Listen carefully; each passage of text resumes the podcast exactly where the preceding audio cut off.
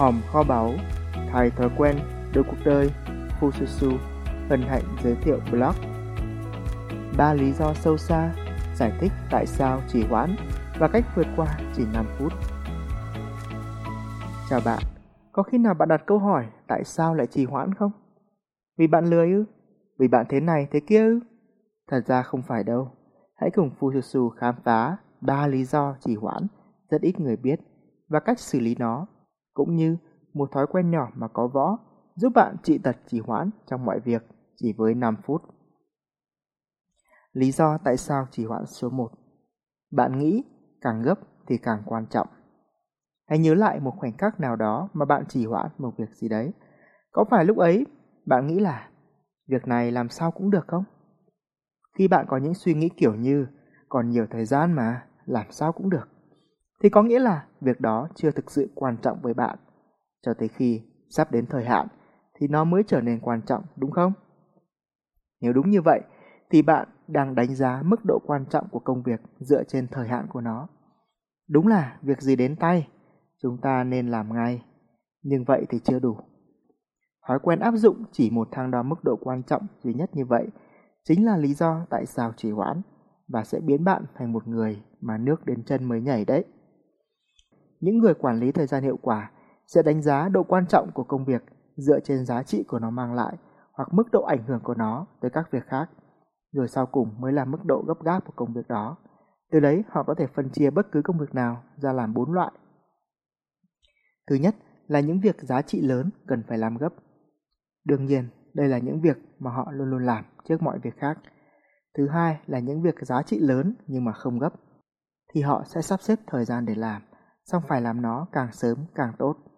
Thứ ba là những việc có giá trị nhỏ cần gấp. Thông thường họ sẽ cho thư ký làm để người khác làm, chứ hạn chế động tay vào. Thứ tư là những việc giá trị nhỏ mà không gấp gáp lắm. Đây là những việc vô thưởng vô phạt, làm cũng được mà không làm cũng không sao, họ sẵn sàng bỏ qua. Tỷ phú Brian Tracy đã từng nói rằng bạn sẽ không có đủ thời gian để làm tất cả mọi thứ, nhưng bạn sẽ luôn có đủ thời gian cho những thứ quan trọng nhất.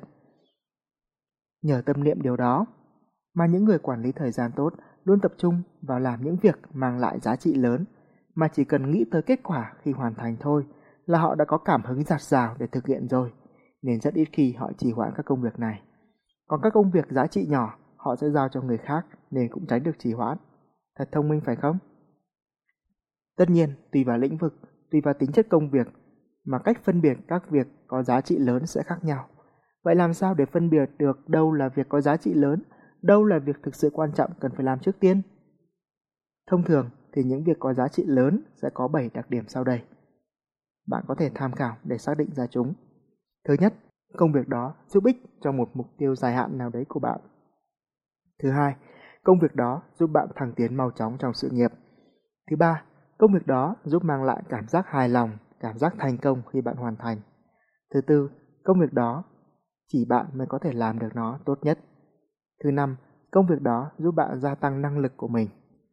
Thứ sáu, công việc đó giúp bạn giải quyết một vấn đề lớn mà mọi người trăn trở. Thứ bảy, đó là một công việc mà ai đó có kinh nghiệm đi trước bạn báo rằng nó là quan trọng. Không quan trọng là chậm hay nhanh, quan trọng là bạn vẫn tiến lên mỗi ngày. Lý do tại sao trì hoãn số hai, bạn muốn hoàn tất nó càng sớm càng tốt. Nghe thật lạ, tại sao trì hoãn lại liên quan tới mong muốn hoàn tất công việc càng sớm càng tốt? Đáng ra mong muốn đó phải thúc đẩy bạn vượt qua trì hoãn để hoàn thành mọi thứ chứ. Thật ra điều đó chỉ đúng với những công việc dễ, có thể hoàn thành trong thời gian ngắn, còn hầu hết mọi việc khác thì không hẳn. Bất cứ một công việc nào để hoàn thành cũng đòi hỏi hai thứ. Thứ nhất là thời gian bạn bỏ ra, tương ứng với khối lượng công việc. Thứ hai là nỗ lực bạn bỏ ra, tương ứng với độ phức tạp của công việc đó. Với những công việc mà thời gian ít, nỗ lực không nhiều, như đánh răng, rửa mặt, thì chẳng có gì phải trì hoãn cả. Với những công việc cần ít thời gian nhưng cần nỗ lực lớn, như là hít đất một trăm cái, thì còn tùy vào động lực của bạn lúc đó cao hay thấp. Sự trì hoãn thường xảy ra với những công việc đòi hỏi một lượng thời gian lớn để hoàn thành.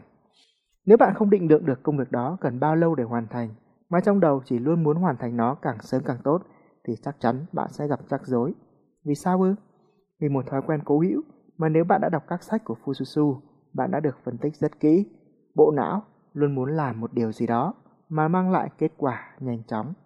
Giả sử công việc đó thực tế để hoàn thành cần mười tám tiếng làm việc, chia đều mỗi ngày sáu tiếng thì khoảng ba ngày. Nhưng bạn nghĩ trong đầu chắc là nhanh thôi, và bạn muốn hoàn tất nó trong vòng một ngày. Thực tế, sau ngày đầu tiên vắt kiệt sức lực mà mới hoàn tất hai mươi lăm phần trăm công việc, bạn bắt đầu thấy oải, bộ não cảm thấy đau đớn, mệt mỏi.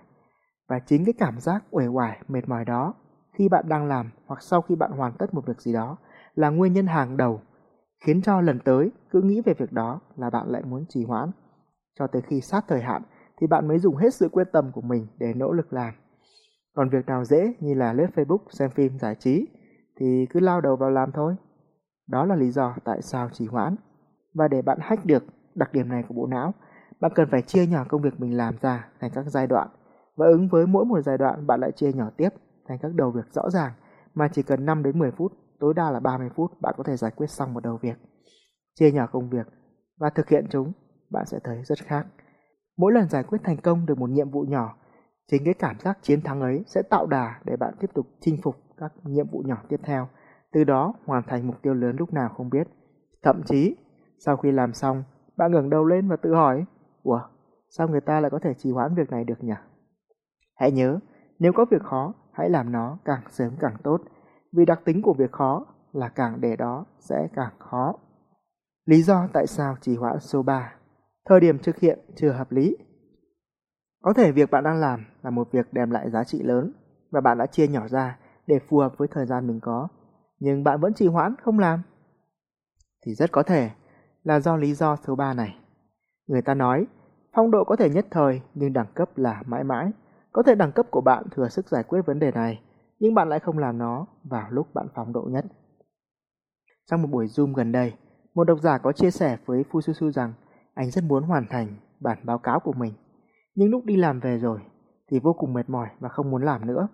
Câu trả lời là đương nhiên rồi, máy móc còn cần nghỉ ngơi, huống chi là con người. Bạn làm việc quần quật từ sáng đến tối, và buổi tối là lúc cơ thể nghỉ ngơi. Nếu bạn bắt mình làm việc lúc đó, nó đình công là phải. Giải pháp đơn giản là gì? Thay vì cố thức khuya để làm trong trạng thái cơ thể mệt mỏi đó, hãy ngủ sớm, dậy sớm và thực hiện công việc đó vào buổi sáng. Khi tinh thần bạn sảng khoái nhất, khi bạn sung sức nhất, mọi việc khó khăn đều sẽ trở nên dễ dàng hơn.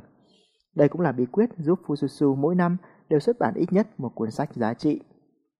Và như lời hứa, đây là bí quyết sẽ giúp bạn loại bỏ mọi trì hoãn chỉ trong năm phút mỗi ngày. Một bí quyết rất đơn giản nhưng đã giúp Fushisu vượt qua được con virus trì hoãn này rất hiệu quả để hoàn tất nhiều cuốn sách trong thời gian ngắn. Đó là nguyên tắc năm phút đầu ngày. Tức là sau khi đánh răng, bạn dành năm phút để làm một việc gì đó liên quan tới việc quan trọng nhất của bạn vào thời điểm này, hoặc một công việc mà bạn đã trì hoãn bấy lâu nay.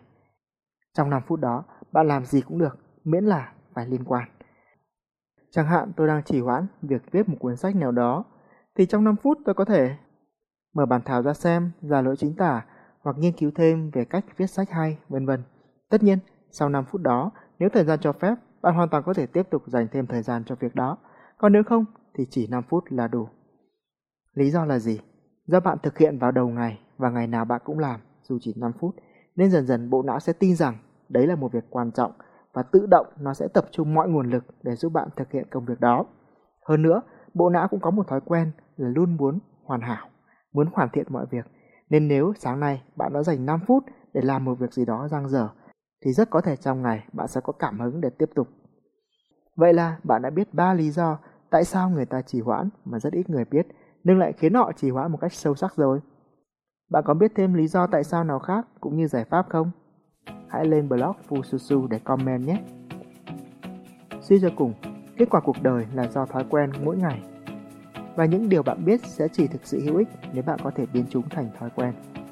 Trải qua nhiều năm nghiên cứu và không biết bao lần thay đổi chỉ được mấy hôm, tôi đã đúc rút những kinh nghiệm xương máu trong cuốn sách Hai thói quen được cuộc đời cũng như sổ tay người thành công. Bộ sách và quà tặng độc đáo này không chỉ giúp bạn lấy lại động lực cảm hứng, vượt thoát trì hoãn, tạo dựng bất cứ thói quen nào bạn muốn, mà còn giúp bạn xóa bỏ những thói quen xấu đeo bám dai dẳng. Thứ hai, thứ ba, thứ tư, thứ năm, thứ sáu, thứ bảy, chủ nhật. Làm gì có thứ nào là thứ mai. Trước khi quá muộn, trước khi căn bệnh để mai làm thói pháp, hãy tìm hiểu thêm hoặc đọc thử ngay bạn nhé.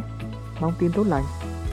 Tái bút, nếu thấy hay, hãy tài trợ cảm hứng cho Fushisu tiếp tục sáng tạo bằng một thử thách nhỏ. Hãy Google từ khóa tại sao trì hoãn, tìm bằng được blog Fushisu, bấm vào đó, quay lại đây comment vị trí. Cảm ơn bạn lắm lắm.